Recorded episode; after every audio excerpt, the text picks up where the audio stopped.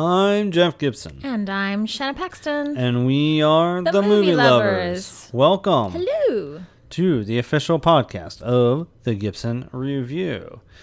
In this episode, it is the week in review, starting off the next three episode cycle of the podcast, which you get weekly now. This This- is the second time we're doing the cycle. I think it might be the third. Am I wrong? I'm living life day by day, hour by hour. Apparently. Yeah, no, this is the third for sure. Yeah, at least the third. So, this episode, we talk about things that we have watched since the last week in review, be it TV shows or movies. Give us an opportunity to talk about things that we normally don't get to talk about. So, with this episode, it'll be a little bit shorter in this one because Shanna, for once, while you typically watch TV all the time while you're editing photos, you don't actually have much that you want to talk about at this point. Yeah, and I guess that's because I'm watching multiple shows at once, uh, which is sometimes a good thing, but also I'm realizing it's not such a great thing because I'm not finishing. But uh, this week I started a new show. Great. Um, and hopefully, once I finish that, then I can talk about it and get refocused on each show that I'm tackling. And I haven't had any opportunities to watch anything on my own really lately either. So it's just our week in review we'll be focusing on, and it'll be largely a superhero episode as we have three things to talk about that we've been watching superhero related. But first, before we get into it, we have something a little more Halloween themed since this is uh, well i think the maybe the week of halloween just passed. Halloween was yesterday at the time that you're listening to this. So uh, what it is is in the last episode we counted down our 12 favorite horror movies. And the one movie for sure that we had in common was Bram Stoker's Dracula from 1992 by Francis Ford Coppola. Now, there's a lot of things that we said about the movie, and you can go back to that previous episode and listen to.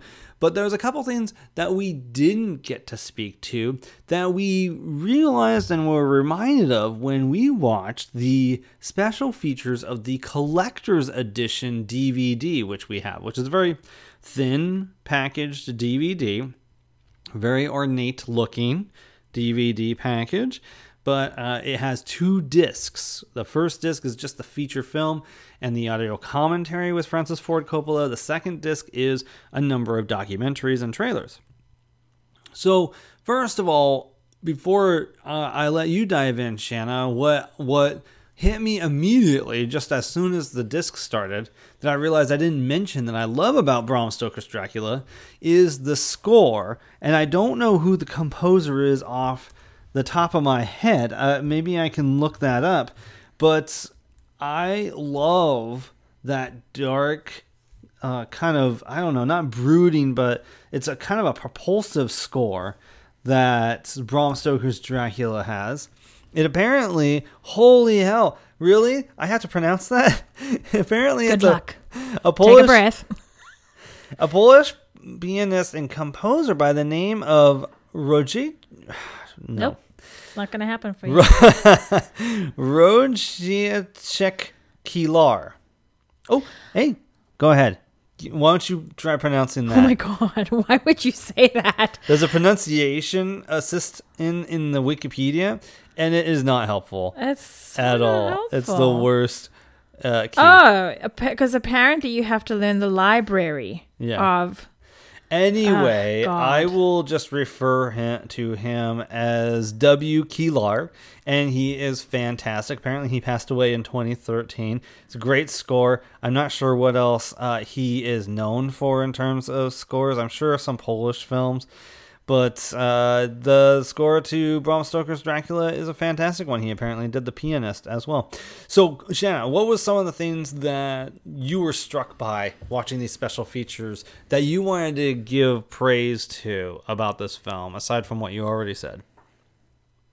It's the costuming and the visual effects. The visual effects were all old school. So when we see uh, a film, you might see different pieces. So you might see in this example, they talk about rats on a beam, uh, which appears to be the ceiling later, and then the actual stuff that's happening uh, below, and they show you how they block that out, and then the and there's so much more that they go into, but it was all done old school, blocking out the film, the negative, and then going back and you know, inverting it and blocking what had already been exposed. So, very hardcore techniques that probably came pretty easy to that, you know, the generations before us had hmm. mastered it. And now, I mean, I, I wouldn't be able, I could tell you when something's happening like that, but I can never fully explain it. I mean, Well, even the explanation I just gave is very basic. Even in 1992, though, uh, they they say like this this sort of stuff isn't done very often anymore. They were on the the very edge of the digital revolution because Terminator 2 Judgment Day just came out the year before, Abyss three years before, Jurassic Park was going to come out the next year, and so these old style film techniques, and I say old style because they specifically call out how they were trying to utilize techniques from the silent era and the golden age eras Yeah. and and, and try to give this feeling of the film of of of taking place in a particular era. Yes, and and I could go on about the visual effects, but I'll try to move on quickly to the costuming. The costuming was amazing. I can't remember the person's name for the costuming, but what they did was amazing. Coppola would say, "Hey, what do you think of uh, this painting?" And it's the the Golden Lady, I think it's called. And can we incorporate that into the costuming? And the costume designer figured it out and something that i enjoyed watching was how they had to test the the actors we see them throughout the different special features practicing different techniques to get comfortable with each other not be too much in their heads and uh, the costume design was done by aiko Ishi- ishoka Ishioka. Thank you. You're welcome. Thank you. And I l- enjoyed watching them practice with the costuming and then giving feedback to Aiko about how they can or can't move. And it was interesting seeing that that behind the scenes process. Uh, and something else on about all the special features is we do get to see some of the teammates lose their shit just a little bit. And i enjoyed that. It's not bad. It's not bad. But you know it's it's it's just normal frustration. And i really enjoyed seeing that because i don't like these ideas of oh an artist never loses their temper or an artist only ever loses their temper. There has to be a healthy balance. And you see moments where i think they're practicing the dance and uh, who plays the vampire slayer who is that again Anthony Hopkins. yeah so anthony hopkins is dancing with Winona Ryder. Winona Ryder. And it's very sweet, but then he does something and it's absolutely hilarious. And you've got, you see a bunch of people giggling, trying to keep it in, and it's just great. Yeah. Uh, and then another thing that I thought was very valuable about watching those special features is they talk about how when you're a filmmaker, you're essentially curating a collection of things to create the best picture you can. So, different elements. So, like with the costuming, you're looking at certain artworks to bring to your costume designers so that they can execute different ideas. And you're also making sure you find the correct person to do that. Mm-hmm. And they spoke a little bit about finding the right people to help make this film. It's never just about one person. particularly about the special effects it's, uh, itself too how coppola um, had some of the best people hired but they ended up being too conventional and trying to push him towards certain conventions of the time and he, he straight up fired them because he wanted people to be more outside the box and creative in how to bring certain things to to life He seems like a really good leader in that he's constantly pushing, I know you can do better. Uh, no, we need to move in this direction. And it's very interesting to watch him work and then everyone else give a little pushback or not.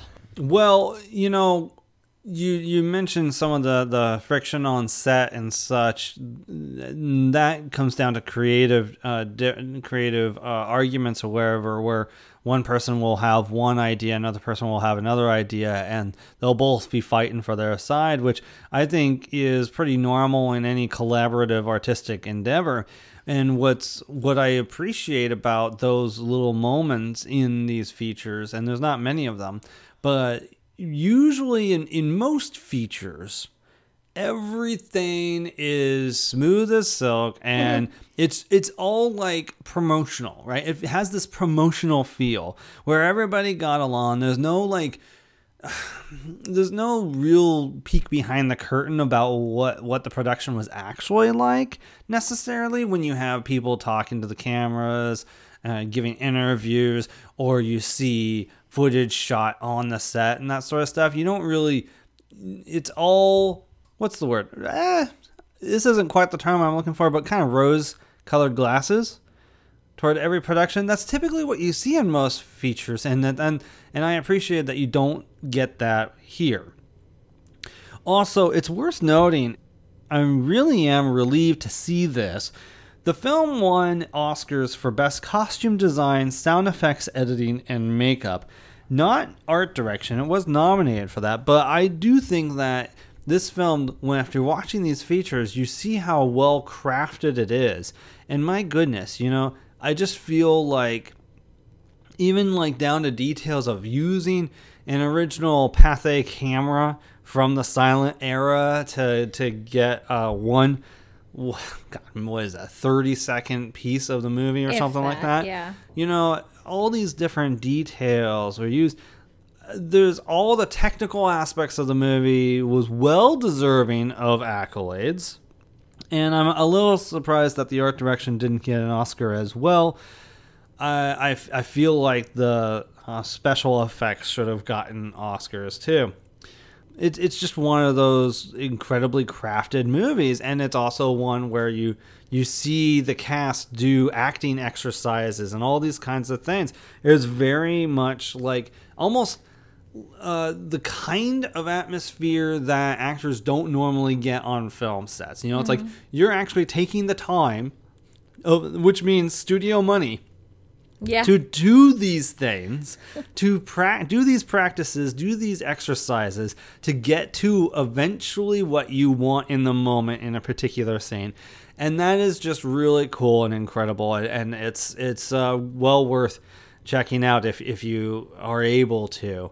I I don't know if these things got translated to the Blu-ray edition of Bram Stoker's Dracula. I think it would be a disappointment if that did not get transferred, but I yeah. definitely recommend checking these out. Yeah, and throughout the whole I don't know, how long did we spend watching those? Maybe 40 minutes? No, no, no. It was like closer to an hour and a half at the most. Oh, okay.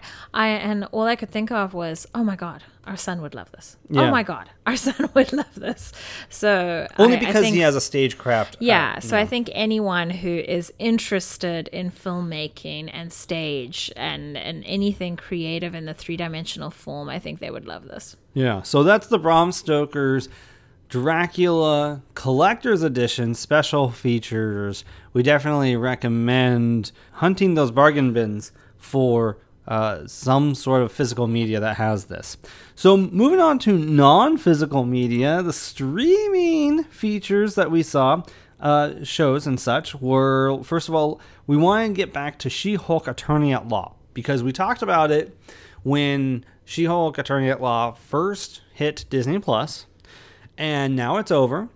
And we wanted to talk about our thoughts about the show as a whole. Shanna, do you think that this show crashed and burned was a creative mess?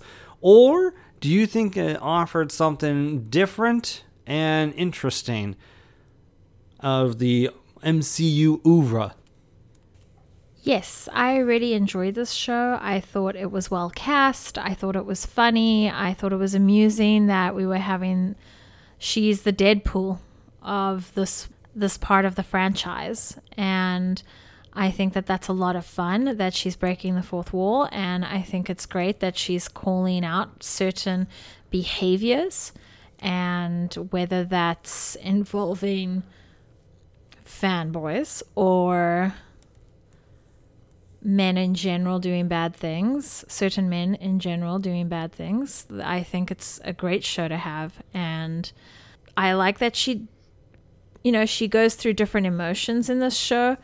And I guess I can't dive too much into that because I don't want to spoil anything. But I think this show was really well done. It was pretty succinct.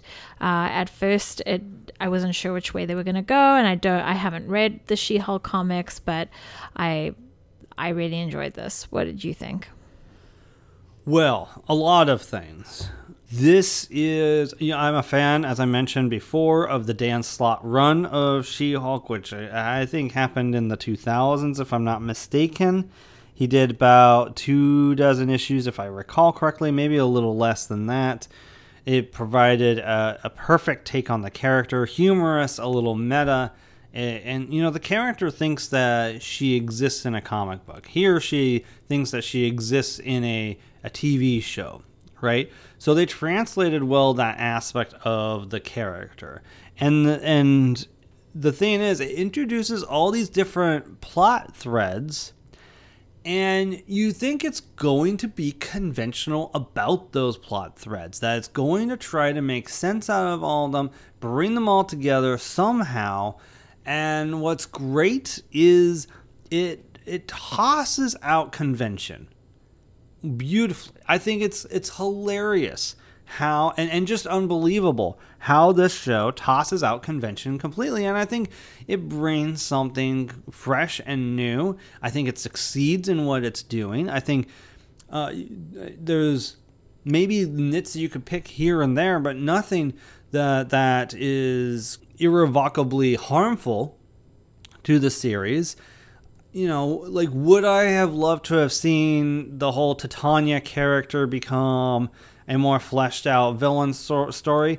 Yeah, maybe, but I don't know that I necessarily needed that. I don't know that the the the show kind of zigs when you expect it to go straight. You know what I mean? Yeah, I will say I was very satisfied with the last two episodes. I Yes. felt like we earned them. Yes. So I felt like that was awesome. Yeah, I mean, this show uses the meta aspects of the character to even go so far as to comment on trolls, internet trolls, to- male, toxic male trolls. Or trolls in real life. You know, it, it, it's it's fantastic. What's also interesting is most of the time the trolls don't even realize it, from what I've seen. Right? Like they're like, "Oh, the writing's so sloppy," whatever it is, you know. Uh, and I just snicker at that. I I just am so amused by the last two episodes of this. I have no idea where it could possibly go from here. I don't know how it could not necessarily have a second season of a show. I was trying to guess where this show like usually these shows like make it very clear where it's heading to next. Like where you're going to see the next character more or less or at least it's not hard to guess based on the roster of what's coming down the line. And in this one, like I really couldn't figure it out. I was like based on what's coming up in the next year or two, my best guess is maybe the Secret Invasion series, but I'm not sure. Maybe Daredevil Bo- Born Again, but I'm not sure. I feel like she could go anywhere she wants, and I almost want that to happen, even if she's just in the background or something, because she is a fourth wall breaker. I feel like she could go through any movie at all, and it could be a lot of fun. And um, I do want to see more of her, and it would be great if that happens. Well, yeah. I, let's be clear. I, I don't. I definitely wouldn't want her to be brushed aside to being some ancillary character or extremely supporting character. I would love to see her be a a be a, a supporting character at the very least, not someone who only gets a couple minutes of screen time per se. I want to see more of her. I think Tatiana Maslany is great in this series. I think the guy who plays Pug is is if, if you're familiar with the character Pug in the comics, this guy he's a he's a normal looking dude. He's not at all remotely handsome. And so I do think like they cast this guy to look pretty freaking hot, you know. Well, why not? I mean, Why not, honey? I mean, how many shows about women are out there or feature women out there? And they're all hot. They're ridiculously sexy. Yeah, And- but but this is yeah. an example of like um a character in the comics who very much was not being translated into someone who very much is. I kind of, You know? I feel, I like it because it's almost like a, see, haha. Maybe, yeah, maybe you're right. Maybe you're right about that. And I think overall, we're lucky to have a 30 minute, not sitcom, but a 30 minute comedy show with a huge, like, motion capture effects budget, right? It, hmm. is it perfect all the time? No, but I do think it's way better than a lot of people are saying online. I think, like, a lot of the digital what do you call it? The I just said it. The um, motion, capture. Yeah, I think a lot of it captures Tatiana's uh, facial personality very well. I'm actually really impressed with it. Do you feel differently? I was perfectly happy with the visual effects and the motion capture. I, I don't have any problems with it at all. I think sometimes it's a little odd to look at at first because you're getting used to it. But I mean, like we've been so conditioned to see Hulk and not bat an eye. So if if people are having issues, I think it's it's your own. You know, Well- it's your, that's a you issue that you need to work through. It definitely was the one thing I was concerned about. One of the things I was concerned about with this show going in, you know, because it's one thing to have an Avengers film like Infinity War and have the money behind that to have a, a Hulk, right? It's another to have a TV show, which you would assume would have a much smaller budget and not have the budget to refine the motion capture. And, and so, Well, I think we have to remember that Disney is doing this. So I don't think budget is a huge concern, uh, especially if it's if it's something that's doing well. Well, even without the Disney ownership, I think Marvel Studios on its own at this point is doing well enough that you probably don't have to worry I think it. it certainly is doing way better than Star Wars. I would say Star Wars is a bit of hit one, miss two, Mm, mm, depending. yeah, so that is She Hulk Attorney at Law. Next, a special by Disney Plus. A special. Very exciting. Werewolf by Midnight. It was a sort of a Halloween special, one-off sort of thing. Shanna, what you, you? The only thing that you've ever heard of this character through is pro is probably from a, a dead card game from 25 years ago. What what did you expect going into this? What are your thoughts about it? Oh, we have this character in our dead card game? hmm Oh. So you you didn't even realize that. So you didn't even you basically went in with no awareness of the character. Yeah, no no idea what was happening. Just just knowing, you know, from the trailer, oh cool, it's shot in uh, golden Hollywood, black and white, cool shadow effects, kind of like what, you know, we were speaking earlier about Bram Stoker's Dracula, how they wanted to to have those effects come through now. So I I that's what made me jump on and I'm not familiar with anyone, but I loved the casting. I loved seeing the different uh, act, uh, recognizable actors and actresses. And, you know, there's a couple surprise characters in there too. Yeah, the cast by the way is Gael Garcia Bernal and Harriet Sansom and Laura Donnelly. I think I misspoke. It's Werewolf by Night, not Werewolf by Midnight. My I think I misspoke that as the title. Harriet Sansom is a familiar face that I could not place. Did you get did you eventually get to a point where you placed her? Oh, yeah, no, I figured it out. What did you know her from? Uh, Desperate Housewives. Oh, oh, I definitely did not uh, well, that. I finished season one and two, so I think she's in season one. Okay. I didn't connect that. I used to be a fan of the first season of that show. Uh, apparently, she's in Memento, Addams Family Values, and a couple more recent movies. I, and Ro- Romeo and Juliet. I must have known her from Addams Family Values and and uh, Romeo and Juliet and Memento. Uh, but there was she was just one of those very familiar character actresses uh, to me. She essentially plays the villain in in the show, the special. Verussa Bloodstone. You know, it's it, it's interesting. It has some surprises in it. I don't want to spoil. Uh, there's at least one surprise character appearance. Yeah, and I knew about that character. You did. Okay. I only knew a little bit, but I knew more than the others. And yeah, this is a bit of a spoiler film. It was shot beautifully, had Mm-hmm. great set designs, brilliant lighting, again emulating the golden age. I don't know if it's one of the best things we've seen on the Disney Plus, uh, you know, shows, so to speak, of of and the MCU. But I think I think it's creative and a great breath of fresh air. I think it is an interesting way to introduce this little tiny corner of the MC of, of the Marvel universe, and I'll be interested in seeing if we end up seeing more of these characters pop up in Blade or some other later future. So that's Werewolf by Night, the special on Disney Plus. Uh, we were overall pretty positive on that. And also, we just came from a screening of Black Adam, which opened uh, at the time of recording. This is the long gestating Dwayne Johnson superhero feature.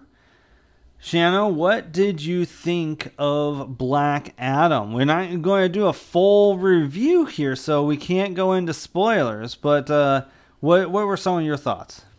You know, DC, it's very difficult because sometimes it's hit or miss as well. It is well, yes, it's very much hit and and miss. And usually when they miss, they miss really freaking hard. Yeah, So this was a good film. It was enjoyable. I liked the story. I liked the performances. I liked the actors. The score was not was enjoyable at first until it didn't stop. So I think you made that comment about Tenet a while back. Y- oh yeah, where it just it just didn't stop yeah. And there were moments in this in this particular film where you needed like a little reset a little quiet time to get you ready for the next action sequence which you know seemed to be one after the other. And i think that maybe that's what the film suffers is you know a couple quiet moments Mm. but it's mostly hilarious.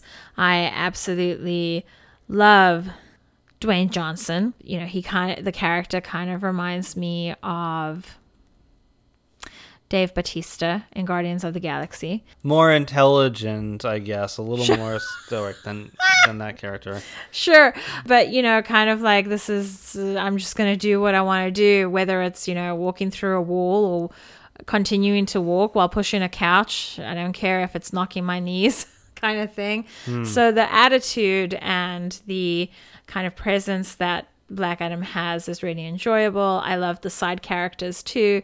I think, you know, there's a few questions that this movie suffers to answer that it could have spent just a minute answering.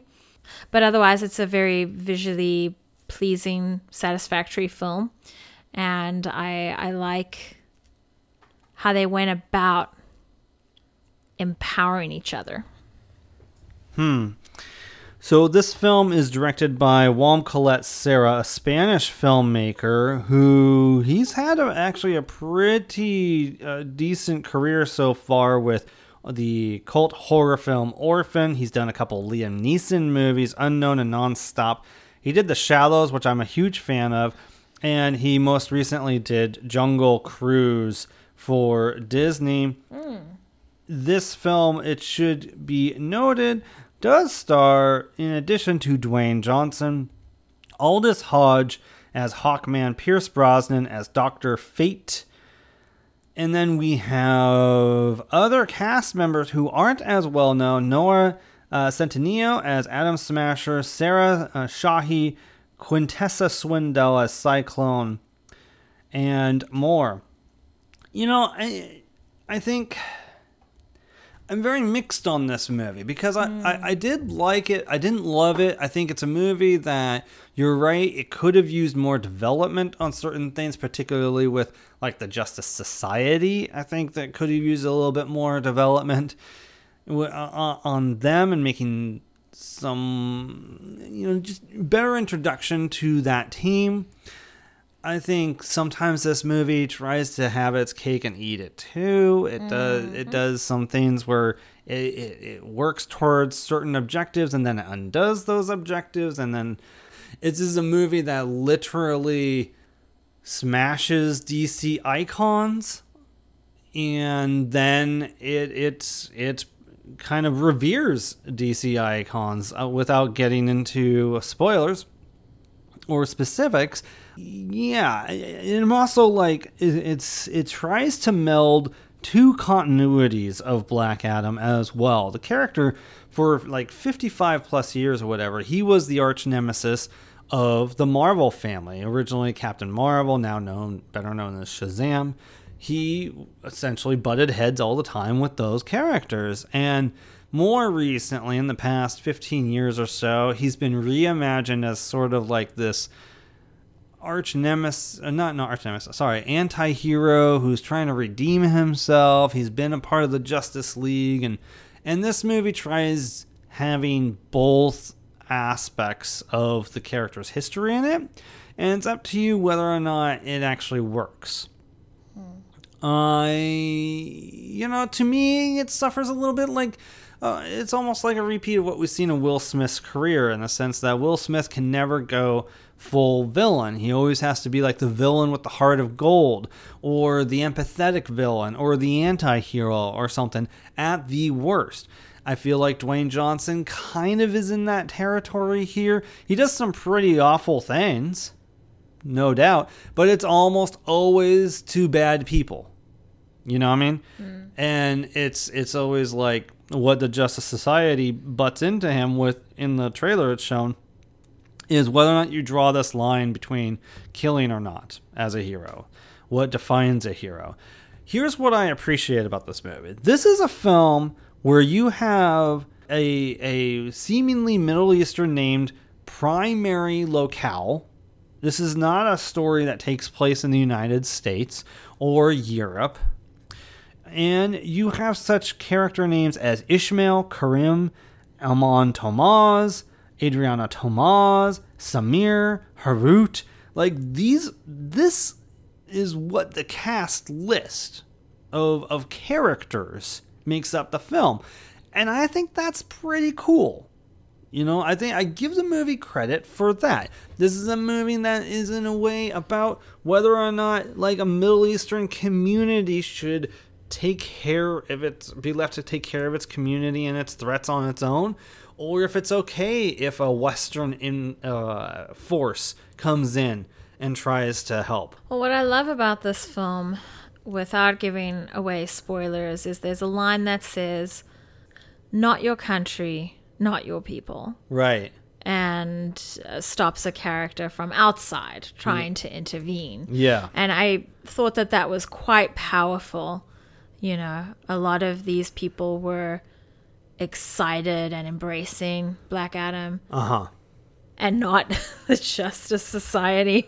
Right. So I was like, damn straight. Like the yeah. Justice Society had plenty of time to intervene and they didn't. So. Yeah. So for me, Black Adam is is somewhat typical DC in the sense that it's it's it's right down the middle. It's it's not horrible but it's not a grand slam, an amazing experience. So I I think I give Black Adam a seven out of ten. Oh, I was gonna say solid seven. Yeah. Yeah. Yeah. Right. I enjoyed it though. I mostly enjoyed it. Yeah. So those are our thoughts on Black Adam. And so that about does it for our week in review. To recap, we saw the Bram Stoker's Dracula special features. We recommend you hunt those down if you can. We watched. We finished watching She-Hulk: Attorney at Law. We're big fans of that. Werewolf by Night. We both enjoyed that. Maybe not as much as She-Hulk: Attorney at Law. Mm, mm. And we saw Black Adam, which we were okay with overall. We were a little positive on it, but somewhat mixed with its flaws. But what do you think about each of those things? Feel free to email us at the Gibson Review at gmail.com. Shanna, why don't you share with everyone where they can find you online before we talk about the rest of this three episode cycle? Mm-hmm. You can find me politely on Shanna Paxton Photography on Instagram and then on Flickchart Spellbinding A. Go to thegibsonreview.com. You will find feature articles on there. Most recently, if you didn't catch up with it yet, you will find an article that re- reviews all of the original Nightmare on Elm Street movies and ranks them. Go to uh, social media, facebook.com slash the Gibson Review. Also, Instagram, the Gibson 99. I do bracket polls there. A time of listening, where we might still be doing your favorite horror movie. But most recently, we finished your favorite documentary. Your favorite documentary of all time ended up being Won't You Be My Neighbor? It's kind of nice that that's their favorite. Very the- interesting, The huh? feeling good, remember to be a good human Hmm. documentary versus look at the shit you've caused.